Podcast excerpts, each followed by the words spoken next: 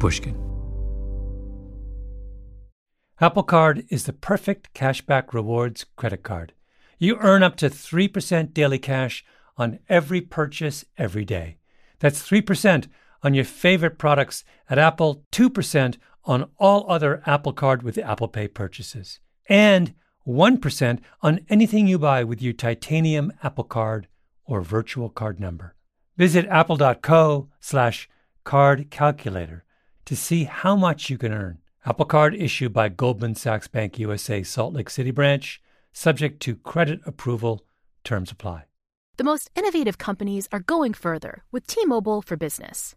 The PGA of America is helping lower scores and elevate fan experiences with AI coaching tools and 5G connected cameras. AAA is getting more drivers back on the road fast with location telematics and the Las Vegas Grand Prix is powering race day operations with 5G connectivity, giving fans an experience at the speed they deserve. This is accelerating innovation with T-Mobile for Business. Take your business further at t-mobile.com/now. Enjoy all your favorite sports like never before at BetMGM. Signing up and playing is so easy. Simply sign up using code Buckeye and receive up to $1,500 back in bonus bets if you don't win your first bet. When you register with BetMGM, you can get instant access to a variety of parlay selection features, live betting options, and the best daily promotions in the business. And with BetMGM at your fingertips, every play and every game matter more than ever. Place your moneyline, prop, and parlay bets with the king of sportsbooks today. Sign up using code Buckeye and receive up to $1,500 back in bonus bets if you don't win your first bet. That's right, up to $1,500. Again, sign up using code Buckeye and receive up to $1,500 back in bonus bets if you don't win your first bet. BetMGM and GameSense remind you to play responsibly. 21 plus and present in Ohio. Subject to eligibility requirements. Rewards are non-withdrawable bonus bets that expire in seven days. Gambling problem? Call 1-800-GAMBLER in partnership with MGM Northfield Park. That's 1-800-GAMBLER.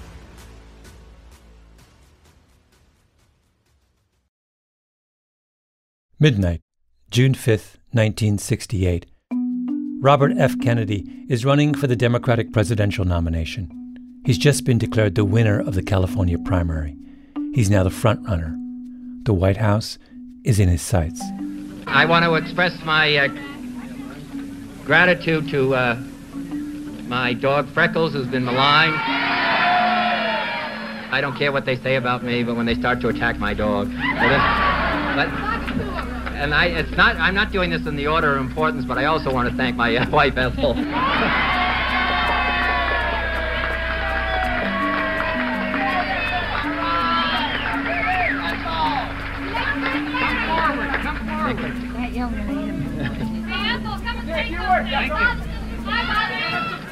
And uh, her patience during uh, this whole effort is uh, is fantastic. Thank you very much. Freckles has gone home to bed. He uh, thought very early that we were going to win, so he retired. You can hear the supporters packing the room, despite the hour and the sweltering heat. Okay, listen. Hey, hey, wait, wait, wait, wait. Hey, I want to hear really loud. Who's going to be the next president of the United States?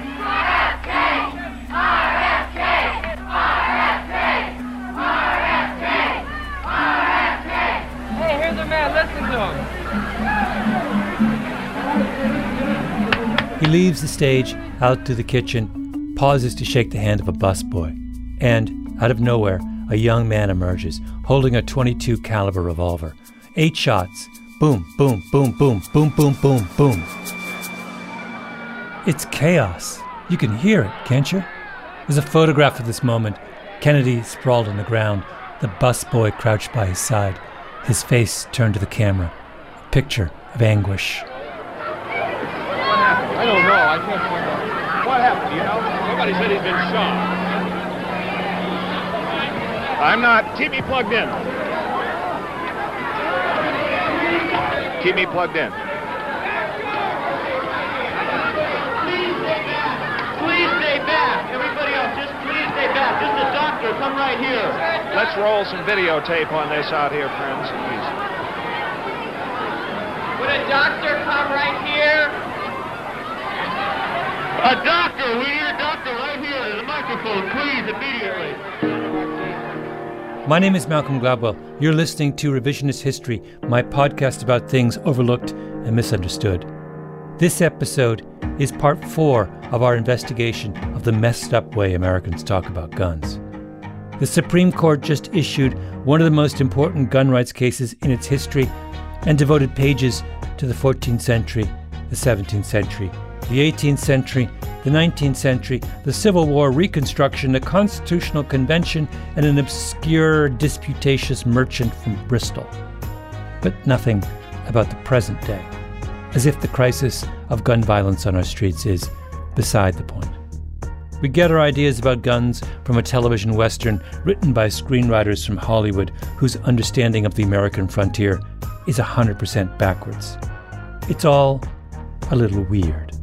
And in this episode, I want to offer an explanation for how things got so weird. One I think gets missed, that is, except by the people who treat gunshots for a living. Oh, I see. Okay. So let's walk through what happens. Sirhan Sirhan is comes up to Kennedy backstage at the Ambassador Hotel and fires eight shots from a 22 caliber revolver, three of which hit Senator Kennedy, right? That's our understanding, yes. Jordan Komisarow, trauma surgeon at Duke University. Where so where do those bullets go? So the bullet that um, that struck him in the head hit right behind his right ear. Um, sort of, if you feel everyone has like a little bit of a bony prominence, um, so roughly around there. Um, and the other two struck him um, in the axilla and and uh, they think the chest. Although it it would seem that from the accounts of the thoracic surgeons as they relayed them, um, those were of of minimal minimal consequence. Yeah, it's really the headshot that we're concerned with. Yes. And have you, in your experience, have you ever? Um, we'll come back to this, but I'm I'm just curious whether you've ever treated an analogous gunshot wound to the head. Yes. You have. Yes. When a bullet strikes you behind the ear, what happens? Um, largely, these are mostly fatal injuries. By the next morning, Kennedy was dead. I want you to imagine what would happen if Kennedy were shot today.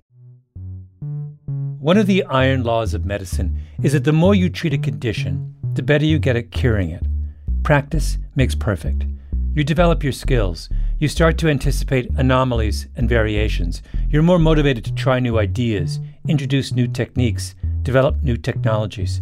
And nowhere is that iron law more in evidence in the United States than when it comes to the treatment of gunshot wounds. If you're an American trauma surgeon, you get a lot of practice. World War I, World War II, Korea, Vietnam, Iraq I, Iraq II, Afghanistan. Every generation of trauma surgeon got a war of their own, the best kind of crash course. Then they come home to the other war, the one on the streets. This is an area of genuine American expertise. I was curious about this, so I went to see a man named Edward Cornwell III. I got to Hopkins in 1998 as the chief of trauma. And my experience had been nine years at LA County Hospital, which was among the busiest trauma centers in the country, five as a surgical resident. I asked around, and everyone told me that if you ever got shot, Eddie Cornwell was your best hope for coming out in one piece. Mid 60s, fit, a little hint of patrician about him. He grew up in Washington, D.C., trained at USC Medical School, and worked there in the 90s. South Central, in the middle of the crack epidemic. He opened the Trauma Center at Johns Hopkins University in 1998.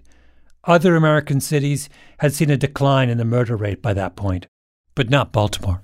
We have a protected conference that takes place, every department of surgery does, so called Morbidity and Mortality Conference. We talk about every patient that died or had a complication in the prior week. And I showed that uh, a table we have five consecutive days on our trauma service, where every single day a 20 year old died.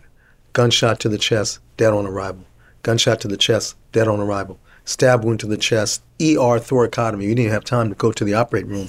Literally opened their chest in the emergency department, declared dead. Five different surgeons, including myself, one day, a whole basketball team of 20 year olds, essentially dead in the emergency department, prompting us to identify that we had this dramatic increase in the brazen nature of gunshot wounds, more to the head or the chest or both.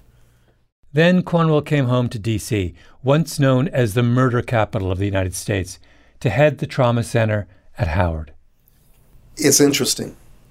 I did my residency at LA County Hospital, this huge 18 story structure. I had a 15 floor elevator ride from the ER to the operating room in LA County.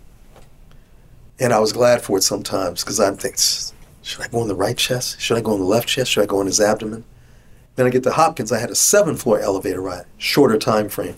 I'm here, I had two floor elevator ride. So the more expert I was, the shorter the elevator ride. I was glad I had a 15 floor elevator ride. By the time I get to Hopkins, I had seen it all, so I didn't need a 15. Seven floors is, is fine. Yeah. And I had two floors here. South Central, East Baltimore, Central Washington. I mean, I spent a morning with him at the hospital with a colleague of his, an ex Army surgeon named Mallory Williams. It was a Tuesday. He'd worked the weekend and operated on two kids, 19 and 20, who'd been in a gun battle. I take the 19 year old to the operating room. He's clearly tender. He clearly has evidence of contamination. We go to the operating room, spend three and a half hours doing the things that I mentioned the liver, the stomach, small intestine, the colon, the rectum. But let's tease that out. Well, let me just say one last thing Please. about him because it's like Wild Wild West. In retrospect, it becomes obvious to me that one bullet enters here and goes through his stomach, his liver, his large intestine, and goes out here. Another bullet enters in his upper gluteus, buttocks, and goes across the abdomen and hits small intestinal injuries, bounce off the pelvic. That bullet is deformed and lodges his abdominal wall. But while he's treating the 19 year old, he's worrying about the 20 year old because there must be something going on between the two of them, right? And now the two of them are in the same hospital. I made sure that the other kid doesn't go to the ICU where we typically put these patients because I don't want the two families down there in our ICU. Sure, sure. You know, so we had them remote locations in the hospital from each other. Do that for 40 years and learn from all the other trauma surgeons around the country who are doing the same thing, and you get good. Yeah. Um, What's what from a medical standpoint? Um, what would you looking forward? What is the hypothetically if I gave you, if I was a, if I gave you a, a wish, mm-hmm. uh, I said you, could, you, you could you could solve one problem in your field that would that would what, reduce gun gun deaths. No, no, no. I mean, once in your yeah, that would reduce gun deaths. So, what medically speaking? Yeah. What is one one medical trick that you could I could give you that would have the biggest impact on how many people die from a gunshot wound? My trick wouldn't be medical. Yeah, it's not medical. It would be social. It's social. For me, it would be two parents in every home. Yeah, yeah. That almost sounds today. To say that today, it sounds.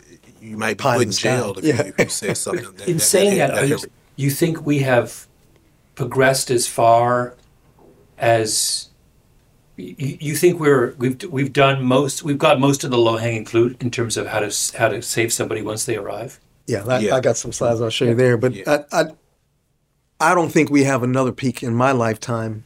So once you get to 95%, there aren't any, right. the, the fruit is high up on the tree, yeah. right? That's how good trauma surgeons are now. They're looking for solutions outside the hospital. Now, think about the implications of that in a place like Washington, D.C. In the last 30 years, the number of homicides in Washington in a typical year has been cut in half. People look at that statistic and say, oh, the city's gotten a lot safer. But isn't some part of that decline simply that Eddie Cornwell and Mallory Williams and all the other trauma surgeons of Washington, D.C. are now saving lives that were once lost? A city's murder rate is not a measure of the number of people victimized by potentially lethal violence. No, it's a measure of the number of people victimized by potentially lethal violence minus how good a job doctors do at saving that person's life once they get to the hospital. So, how important is the second half of that equation? Do people like Eddie Cornwell move the needle on homicide rates a lot? or just a little. Which is why when I got back from DC, I called up Jordan Komisarow, trauma surgeon at Duke University, to talk about the assassination of Robert Kennedy. Because it seemed like looking at Kennedy's injuries through the lens of the present day would be a good way to try and answer this question.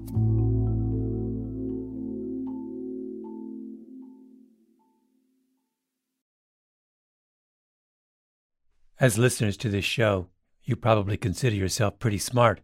But how smart is your wallet? When you're looking to upgrade your wallet, it's time to turn to NerdWallet. Their expert team of nerds has the financial smarts to help you find the right financial products for you. Before NerdWallet, you might have paid for vacations with whatever was in your wallet, but you could have been missing out on miles you didn't even know you were leaving on the table. Now you can get a new card with more miles and more upgrades. What could future you do with more travel rewards? A hotel upgrade? Lounge access? Wherever you go next, make it happen with a smarter travel credit card. Don't wait to make smart financial decisions. Compare and find smarter credit cards, savings accounts, and more at nerdwallet.com. Nerdwallet. Finance smarter. As with all cards, Credit is subject to lender approval and terms apply. Imagine you're part of a typical American family in the 17 or 1800s. After a long winter, you'd find the inside of your home covered in a thick layer of soot. Your kerosene lamps and your coal or wood heating system would have rendered your home in desperate need of a vigorous cleaning. And thus began the annual ritual of spring cleaning, which also included the very important job of changing out your smelly straw mattress. And while your current mattress most likely isn't made of straw, there's still a good chance it needs replacing. You deserve a Saatva luxury mattress. Saatvas are meticulously handcrafted and include all the luxury features you'd expect from a high end mattress. But because they're sold online, they cost a fraction of the price of retail. What's more, Saatva will set up your mattress in the room of your choice and take your old one at no extra charge. After all, you've got enough work ahead of you with all that spring cleaning to do. And now, save $200 on $1,000 or more at saatva.com slash Gladwell. That's S-A-A-T-V-A dot com slash Gladwell. The most innovative companies are going further with T-Mobile for Business. The PGA of America is helping lower scores and elevate fan experiences with AI coaching tools and 5G connected cameras. AAA is getting more drivers back on the road fast with location telematics. And the Las Vegas Grand Prix is powering race day operations with 5G connectivity, giving fans an experience at the speed they deserve. This is accelerating innovation with T-Mobile for Business. Take your business further at t-mobile.com/now. There is a long tradition among trauma surgeons of speculating about which famous shooting of a political figure would have turned out differently given today's medical know-how. If you flip through trauma surgery journals, you can find all kinds of examples. By the way, you can't play this game if you're a trauma surgeon in Canada because they've never had any of their leaders assassinated, or England because they've had just one. France had one president stabbed to death in 1894, and in 1932, President Paul Doumer was gunned down by a Russian anarchist. Germany? Not really. No one major, unless you want to count the killing of the foreign minister in 1922. But in the United States, you can play this game for days. You've got Abraham Lincoln in 1865, shot to the head from a 44 Derringer pistol. Does he live today?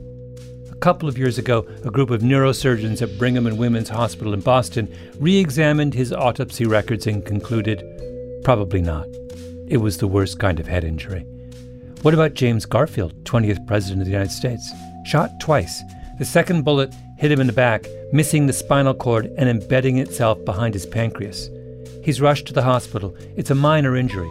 But they get obsessed with taking out the bullet, and that contaminates the wound. He's shot in June. He dies in September because of a sepsis infection. He survives today. Easy. William McKinley is next. September 6, 1901. Shot twice in the abdomen. He lives today. JFK? No. He's dead on arrival at the hospital. But go to 1980. Ronald Reagan, a 69 year old man with a gunshot wound to the left chest. He doesn't survive in 1900. He doesn't survive in 1920. He might have survived in 1940. His blood transfusion, he needed blood uh, in 1960. But certainly a 69 year old with a gunshot wound to the chest for the first 100 plus years of our history would largely be, largely be fatal. If Ronald Reagan had died of his wounds, the way Lincoln, McKinley, and Garfield did, the world would have been very different. He shot in March 1981. He's just two months into one of the most consequential presidencies in American history. Does the Berlin Wall fall in 1989 without Reagan in office? Maybe, but maybe not. History is shaped not just by assassins' bullets, but also by the ability of doctors to treat the damage done by assassins' bullets. It's the Robert Kennedy case, though, that caught my eye. I wanted to just to start. How did you come to be interested in revisiting the assassination of Robert Kennedy? I was walking through the hallway one day, came across Ted Pappas, who's one of our, our general surgeons, and he had uh, done a, a, series of, of historical works, and he said, you know, have you ever heard about Robert Kennedy? And which seemed like kind of an odd question because everyone's, I would think, have heard about Robert Kennedy. And he said, well, I think I may have gotten a hold of some of the original documents related to his assassination. Would you be interested in combing through them with me? So Komisarow sits down with his colleagues and goes through what Pappas has found autopsy reports, testimony from the surgeons who treated Kennedy, and they reconstruct the case. So, walk me through what happens to him after he's shot. Yeah, so, um, you know, I've always sort of envisioned this chaotic scene where, you know, his limited security and his chief of staff um, went and sought, sought the available the assistance of the available physicians. He's lying on the ground in the kitchen of the Ambassador Hotel. Today there would be Secret Service protection, contingency plans, an ambulance on call. There was nothing like that in 1968. For bodyguards, Kennedy has two celebrity athletes the football player Rosey Grier and the Olympic gold medal decathlete Rafer Johnson. No one is prepared for this kind of emergency. And then this is sort of where um, uh, the senator then gets unlucky. And where a lot of victims get unlucky is he is taken to sort of the closest hospital but not necessarily the facility that's best equipped to care for someone who had been shot in the head. Kennedy gets taken to Central Receiving Hospital on 6th Street, just west of downtown. They stabilize him there, but they don't have a neurosurgeon, so he has to be retransported to Good Samaritan Hospital, just off Wilshire. And what did that that mistake cost him? How much time? Um, I calculated in the paper. Let me double check. Um, So he got to the operating room at Good Samaritan two and a half hours after the shooting. Two and a half hours in your world, two and a half hours is a long time. Is a very long time. Yeah. So he gets he gets to Good Samaritan, and what happens? So they finish stabilizing him. They inspect for his his other wounds, um, and then they decide pretty quickly to take him to surgery. And uh, they they wound up removing, you know, roughly about a five centimeter, two and a half inch piece of bone surrounding where he was shot in the back of the head, uh, right behind the ear, and you know, debris, which was the standard of the day, sort of everything that looked abnormal. Um, along the bullet track, tried to remove fragments of his skull, and uh, then brought him back to the to the intensive care unit where they tried to cool him, which was a, a sort of common practice at the time to reduce swelling in the brain. They gave him medications, uh, specifically steroids and something called mannitol, uh, which is a diuretic. Both of those are aimed at reducing swelling of the brain. One of which mannitol is still very commonly used uh, today. uh, dexamethasone is no longer used for this type of injury based upon uh, data from large clinical trials that occurred long after this, of course. He was in a coma. He never came out of it. He was pronounced dead at 1:44 a.m. the next morning. So now let's redo this, but it's 2023. There's no delay today, right? Today he's if you're shot in the Ambassador Hotel in LA today, where do you go? Where's the nearest trauma center? Um, I believe the closest level one trauma center is uh, is probably USC, but Yeah. yes, you would go straight to a level one trauma center. A level 1 trauma center is a recent invention, a high-tech on-demand medical unit attached to a traditional hospital with every kind of specialist on call 24 hours a day. And you would get there I mean today rather rapidly. Today he gets so he arrives at the at a level 1 trauma center, let's just say for the sake of argument it's 15 minutes. Yeah. Um the uh, and in your so the difference between two and a half hours and 15 minutes in your world is Might as well be a year. Yeah. Yeah. And when he gets there, he's treated very differently. So at Duke, um, the neurosurgery team that's in the hospital, uh, which is uh, for us always a resident and potentially always a faculty member, the rest of the trauma team would be paged ahead of time and waiting for uh, the patient um, when they arrived in the resuscitation bay. Kennedy got an x ray once he arrived, a one dimensional image that made it hard for the surgeons to know exactly where his bullet was. Today, he'd get an immediate CT scan in 3D, an extraordinarily detailed image. In most trauma centers, including Duke, there is a CT scanner that is about 10 feet from where the patients first arrive, so there's very little care, uh, little, very little delay. You finish the CT scan, you're how many how many minutes in are you from the moment the patient has arrived at the hospital? Um, unless the patient was um, so unstable in terms of their blood pressure or heart rate that that required additional stabilization, this should be occurring within 10 or 15 minutes. Yeah. Komisarow began to talk through the difference between how a brain injury like Kennedy's was treated in 1968 versus today. He gave me close to an hour of technical description, step by step. So, in 68, given standard of care and the extent of his injuries, he has zero chance of survival. Uh, about as close to zero as you can get. Yeah. What's what's his percent survival chance today? He's not dying at 2:45 the next morning under this protocol. I think it is far less likely he is dying at 2:45 the next Yeah, morning. yeah. yeah. Listening to you describe the differences between 68 and the present day, it sounds like night and day. You have the same intention today as they did in 68 reduce the swelling in the brain, repair, stop the bleeding. But the ways in which you're going about doing that are markedly different. Totally, markedly different. How do I describe the leap that's been made between then and now? What's it like? Is it like I've driven in a car from 1968? It doesn't seem like it belongs to a different paradigm than a car today. It's the difference between um, a bicycle and an electric car. Oh. Okay. Yeah, that's that makes a lot of sense. Oh, that's huge. So what does Komisarow's what if on the Kennedy assassination tell us? That medicine's contribution to falling homicide rates is a very big deal. Bicycles to electric cars. Here's a back of the envelope calculation on how big this effect is. A group from the University of Massachusetts in 2002 estimated improvements in trauma care probably lower the death rate from serious injury about 2.5 to 4% a year. So, if nothing else changes, if there's still just as many would be murderers walking around, that's how much your murder rate is going to fall every year on its own. Let me quote to you from their conclusion.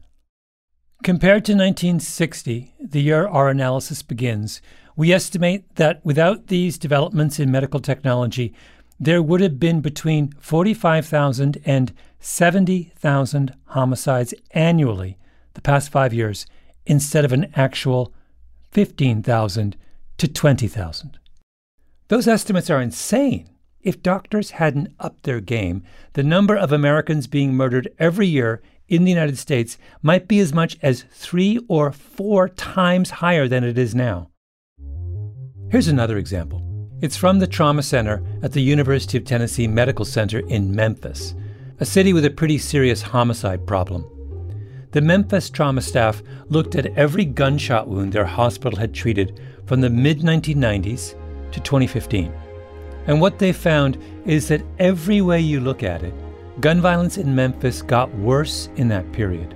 The number of gunshot wounds they saw increased. In fact, the number went up 59% just between 2010 and 2015. The severity of the wounds they saw got worse. The number of people being wheeled in with multiple gunshot wounds more than tripled. In absolutely every sense, the patients coming into that hospital in those years showed that Memphis was becoming a dramatically more dangerous place. But what happened to the mortality rate of gunshot victims coming into that hospital during that period? It went down. It dropped by a third. The trauma doctors at the University of Tennessee Medical Center are so good that they made the increase in bloodshed on the streets of Memphis all but invisible. So, what does the homicide rate in Memphis tell us about the level of violence in Memphis? Nothing. That's implication number one. We probably should stop using homicide rates as a measure of how safe and healthy a community is. Homicides are get all the attention, right? They get all the attention from the media. They get all the attention, um, you know, from from the response you know like the mayor might show up on the scene or the whole you know prosecutor might show up on the scene that's natalie hipple a criminologist at indiana university they tape off the whole scene and not every non-fatal shooting gets that kind of response so those are the numbers that people are are, are sensitive to but I, I don't know that it means much a few years ago, Hipple and a group of other criminologists argued that we should shelve the homicide statistic in favor of a measure of what they call bullet to skin contact. That is, just a measure of how many bullets have hit people in a given community over the previous year. Which makes more sense, right? Because now we've corrected for the bias caused by doctors saving so many more lives. The problem is that that bullet to skin number doesn't exist. No one pulls that statistic out. The police lump all those cases in the general category of aggravated assault, mixed in with punches and shoves. They don't have a definition for a non-fatal shooting. There's no way to pull those data out of those out of those sets. Um, wait, wait st- stop there. Um, you're telling me that we are uh, the most wealthiest and most sophisticated country in mm-hmm. the world that is simultaneously in the grip of a prolonged, chronic uh, outbreak of gun violence. Mm-hmm. We have no we have no hard, useful numbers on the total number of of shootings. Nope. How so not not that the federal government maintains. Yeah. As soon as you drop down to aggravated assaults, they're really really messy. And so no, we don't. What Hipple had to do was go through all the old aggravated assault records compiled by the Indianapolis Police Department and pull out the gunshot wounds by hand. The first thing we did was pull all the aggravated assaults that you know and they report to they report to the FBI and so they pulled all those case numbers and we started reading I mean literally this just you know in the bucket out of the bucket in the bucket out of the bucket but, and then, this is thousands and thousands thousands yeah yeah. How many people were engaged in this project? Um gosh. Well I mean we had a full time how, how, many graduate students lives did you ruin in this project? Uh, we had um, well each of us had our own. I mean there wasn't a lot of funding. For newer cases, she got the police to help her out. Indiana has a reporting requirement. If you show up at the emergency department and you're stabbed or you're shot or you're really badly bludgeoned or something, they are the, the medical facility is required to report that to the police. So every day the police would send her the list of reports they'd gotten from the trauma center the night before. The procedure was detective goes to the scene, figures out what's going on, and then writes up what they know about the incident that happened right then and there, and then that goes out. So that's um, usually within 24 hours. But I got on that email list. So then my I'm forwarding them to my research assistant. The two of us are reading every every single one. How many are you getting a day? Oh, my email right now, hundreds. Wait, you're yeah. getting hundreds of my email. My police department emails off the hook. So this is, so this is all the bullet to skin mm-hmm. reports mm-hmm. from the city of yeah. Indianapolis. Yeah, and Indianapolis is the 17th largest city in the country. We, they have they run about 800,000 people, give or take. Um, so it's it. You can only imagine what this must look like in Chicago or New York. What she's finding is what you'd expect she'd find. Indianapolis is just like Memphis. The curve for bullet to skin contact is going one way, and the curve for homicides is going another. But the whole thing is absurd, right? In the hospitals of Indianapolis, the trauma surgeons have marshaled the very finest of 21st century technology and spent millions upon millions of dollars to save every last life they can. But does the city know whether gun violence is going up or down? Sure, but only because Natalie Hipple and her graduate students are going through their emails every morning. Yeah. One last question. I don't mean this in a disparaging way. The way you describe your work sounds insanely depressing. Thank you for acknowledging that. It is depressing. I've started um, checking in on grad students. You know, I'm like, you're going to read a like. When I hire them, I'm like, this is this is not you know something that you have you know over coffee and donuts and do your work. Right? You're gonna it's gonna change your mood. Which brings us to the second implication of the homicide equation, which is that maybe these two things, how good the doctors are and how lackadaisical the rest of society's response to the problem has been, are connected. Economists love to talk about moral hazard. I'm sure you've heard that phrase. Its formal definition is the lack of incentive to guard against risk where one is protected from its consequences. Someone lives in a flood zone, you subsidize their flood insurance, so what happens when their home is washed away? They rebuild it in exactly the same place. Why should they give up their beautiful views of the ocean if someone else is picking up the tab? That's moral hazard. Or here's another example. The rate of people dying in car accidents fell dramatically for years, which makes sense. Cars got a lot safer. More people wore their seatbelts. But recently, the death toll has started to climb again. And why? Maybe it's because your car is filled with all kinds of warnings and bells, and you're strapped in like a baby and protected by a dozen airbags, and you feel so safe that you have that extra drink and drive a little faster and answer all your texts while you're driving down the freeway, so you end up being worse off than before. That's moral hazard. If someone else is doing the work of taking care of us and lowering our risk, we have the freedom to behave like idiots. I said at the beginning of this series that I wanted to explain why the way we talk about guns is so messed up, why the Supreme Court makes such ridiculous rulings, why gun control advocates push ideas that are so beside the point. And I think a big part of the answer is moral hazard.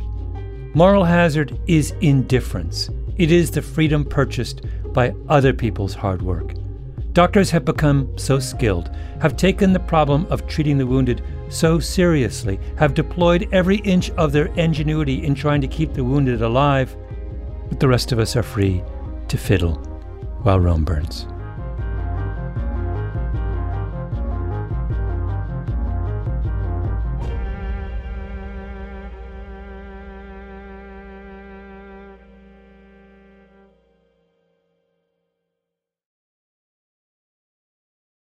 As listeners to this show, you probably consider yourself pretty smart. But how smart is your wallet? When you're looking to upgrade your wallet, it's time to turn to NerdWallet.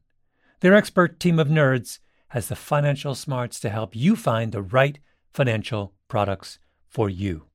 Before NerdWallet, you might have paid for vacations with whatever was in your wallet, but you could have been missing out on miles you didn't even know you were leaving on the table. Now you can get a new card with more miles and more upgrades. What could future you do with more travel rewards? A hotel upgrade? Lounge access? Wherever you go next, make it happen with a smarter travel credit card. Don't wait to make smart financial decisions. Compare and find smarter credit cards, savings accounts, and more at nerdwallet.com. Nerdwallet. Finance smarter. As with all cards, credit is subject to lender approval and terms apply. The most innovative companies are going further with T Mobile for Business. The PGA of America is helping lower scores and elevate fan experiences with AI coaching tools and 5G connected cameras. AAA is getting more drivers back on the road fast with location telematics. And the Las Vegas Grand Prix is powering race day operations with 5G connectivity, giving fans an experience at the speed they deserve. This is accelerating innovation with T-Mobile for Business. Take your business further at t-mobile.com/now. Enjoy all your favorite sports like never before at BetMGM. Signing up and playing is so easy. Simply sign up using code Buckeye and receive up to $1,500 back in bonus bets if you don't win your first bet. When you register with BetMGM, you can get instant access to a variety of parlay selection features, live betting options, and the best daily promotions in the business. And with BetMGM at your fingertips, every play and every game matter more than ever. Place your moneyline, prop, and parlay bets with the king of sportsbooks today. Sign up using code Buckeye and receive up to $1,500 back in bonus bets if you don't win your first bet. That's right, up to $1,500. Again, sign up using code Buckeye and receive up to $1,500 back in bonus bets if you don't win your first bet. BetMGM and GameSense remind you to play responsibly. 21 plus and present in Ohio. Subject to eligibility requirements. Rewards are non-withdrawable bonus bets that expire in seven days. Gambling problem? Call 1-800-GAMBLER in partnership with MGM Northfield Park. That's 1-800-GAMBLER.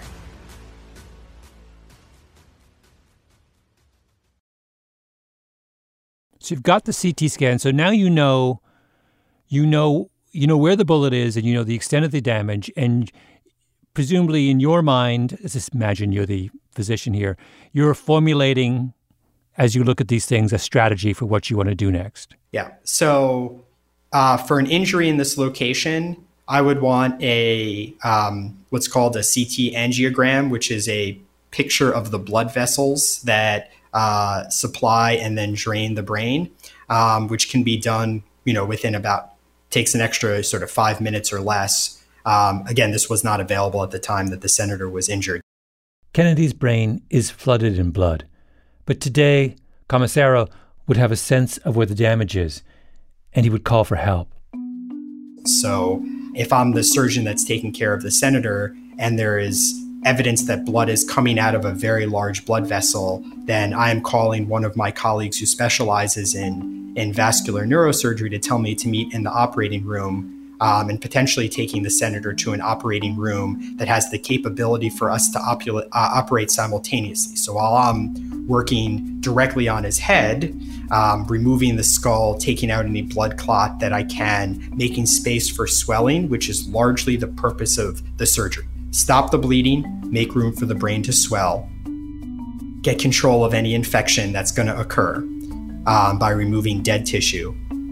Then, at the same time, my partner could be accessing the blood vessels through either the wrist or the groin, kind of like how a heart catheterization takes place, except you don't stop at the heart, you go up to the brain to try and either block off extensive bleeding if you can't salvage the blood vessels or salvage the blood vessels from the inside out.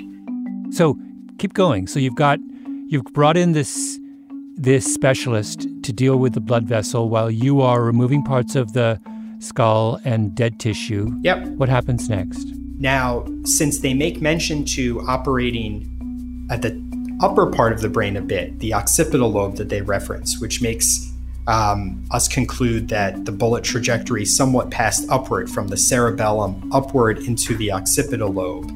You know, there it raises the possibility of of removing a large part of the skull up top, um, which they did not do. Um, and likely part of the reason that they did not do that is it, it really hadn't become more of a standard at the time because the data just didn't exist that it was helpful. They didn't use a microscope in 1968. Komisarow would, which would give not only magnification, but illumination. They're operating in a very confined space. Back then, the standard of care was to locate and remove every single bit of debris you could find. We don't do that anymore. It does more harm than good. And then, maybe the biggest issue of all, after a brain is injured, it begins to swell, and it's the swelling that poses the greatest risk to the patient. Today, we know far more about how to reduce that swelling. I've wondered if Sirhan Sirhan's hand jerks up and instead of getting shot back here, the bullet comes across his occipital lobe. The senator probably has a visual field deficit, a blind spot, but quite possibly survives. Same thing if the headshot was a little lower. That might not have made a difference back then, but today, possibly. Yeah, so I had um, another patient that came to mind uh, that actually made me think of, of the senator.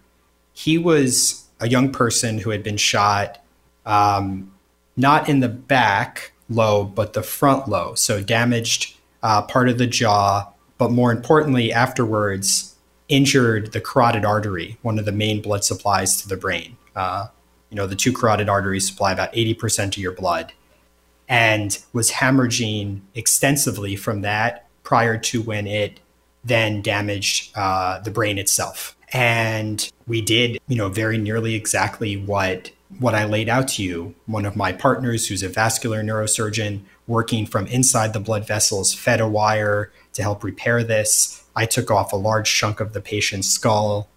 The patient was in a coma for several weeks, was in the ICU for about um, for for several months, but then went home and um, cares for himself, works.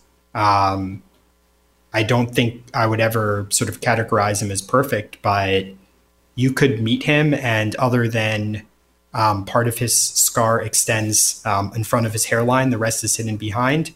You would not be able to sort of say, "Oh, yeah, you were you were shot in the head or you had a brain injury." Yeah. So that's another another scenario for for Robert Kennedy. If the bullet had gone today, had hit him there, he could have survived. There, there are many scenarios where um, where where he survives. And what happens when someone survives a violent act that once upon a time would have killed them? The world changes in a million small and large ways. Two months before Robert Kennedy was assassinated in Los Angeles, Martin Luther King was assassinated in Memphis. Single shot to the face from a Remington rifle.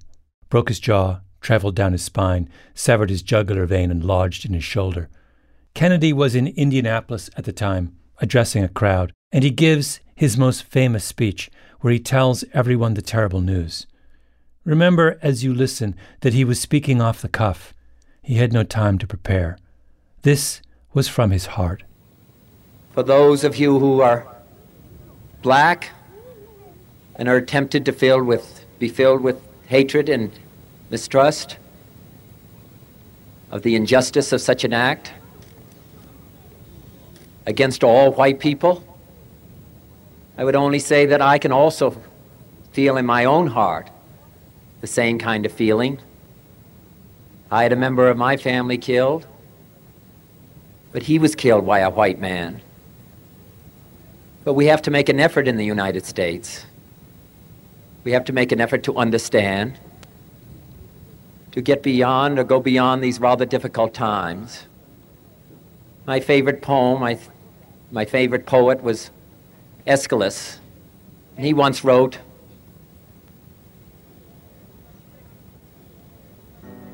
Even in our sleep, pain which cannot forget falls drop by drop upon the heart, until in our own day despair, against our will, comes wisdom through the awful grace of God. We had someone who might have been president who could quote Aeschylus from memory. And then Kennedy issued a challenge for the country to do something about the violence tearing us apart. But I think only the doctors were listening. What we need in the United States is not division. What we need in the United States is not hatred. What we need in the United States is not violence and lawlessness but is love and wisdom and compassion toward one another, and a feeling of justice toward those who still suffer within our country, whether they be white or whether they be black.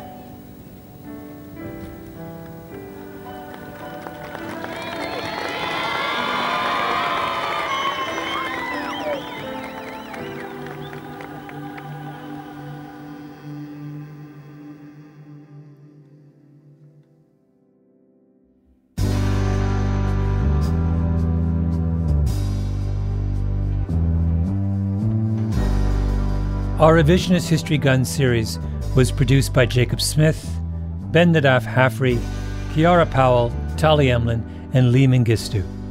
We were edited by Peter Clowney and Julia Barton, fact checking by Arthur Gompertz and Cashel Williams. Original scoring by Luis Guerra. Mastering by Flawn Williams. Engineering by Nina Lawrence. I'm Malcolm Gladwell.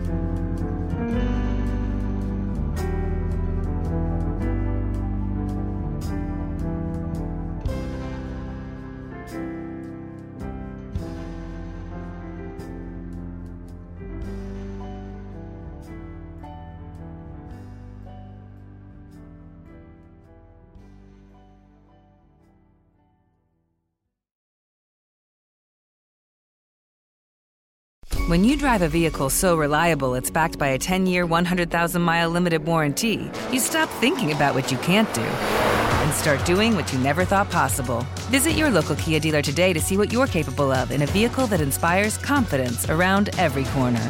Kia, movement that inspires. Call 800 333 4KIA for details. Always drive safely. Limited inventory available. Warranties include 10 year 100,000 mile powertrain and 5 year 60,000 mile basic. Warranties are limited. See retailer for details. You come to the New Yorker Radio Hour for conversations that go deeper with people you really want to hear from, whether it's Bruce Springsteen or Questlove or Olivia Rodrigo, Liz Cheney, or the godfather of artificial intelligence, Geoffrey Hinton, or some of my extraordinarily well informed colleagues at The New Yorker. So join us every week on the New Yorker Radio Hour, wherever you listen to podcasts.